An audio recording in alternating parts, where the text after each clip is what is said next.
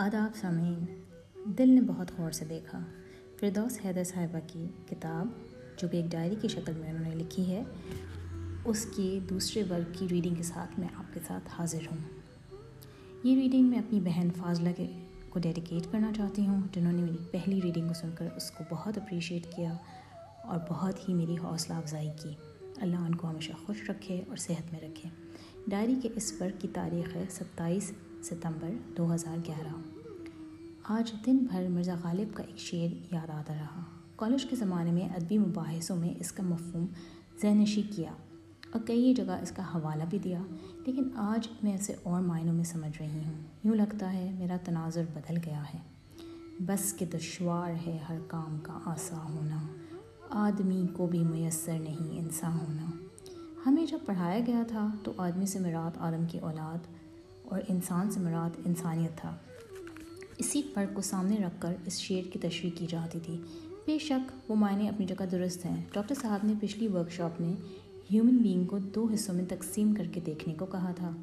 Human وہ جو physical world میں یعنی فارم میں دنیا کی چیزوں کا تجربہ کرتا ہے اور بینگ وہ جو فارملیس ہو کر خدا کی خدائی کے سمندر تک پہنچتا ہے۔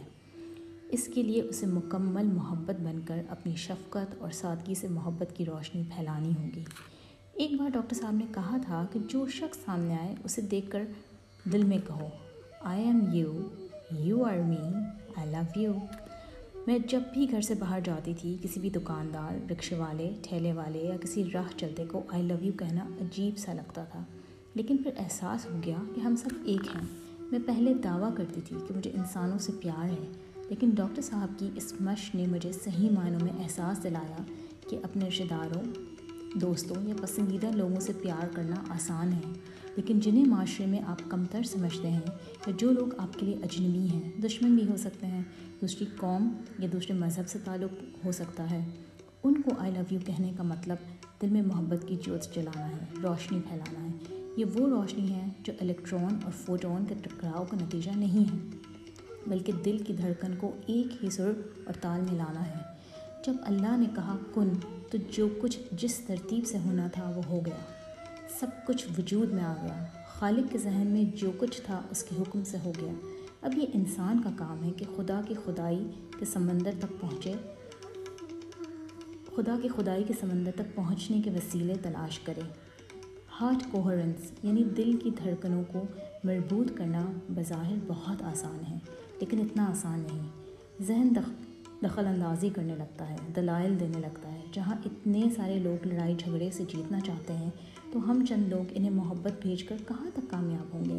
لیکن دل سے نکلی ہوئی محبت کی لہریں ذہن کو خاموش رہنے پر مجبور کر رہی ہیں، بلکہ کر چکی ہیں۔ مجھے سنائی دے رہا ہے، ہم لوگ ہوں گے کامیاب۔ یہ قافلہ محبت کا بڑھتا جائے گا اور محبت کی خوشبو پھیلتی جائے گی۔ میں اپنی زندگی میں ایک خوشبو کو پھیلتے اس خوشبو کو پھیلتے محسوس کر رہی ہوں۔ ڈاکٹر صاحب نے بچوں کے قلب کو روشن کیا ہے۔ یہ روشنی ہمارے ملک کو اور پھر دنیا کو روشن کرے گی۔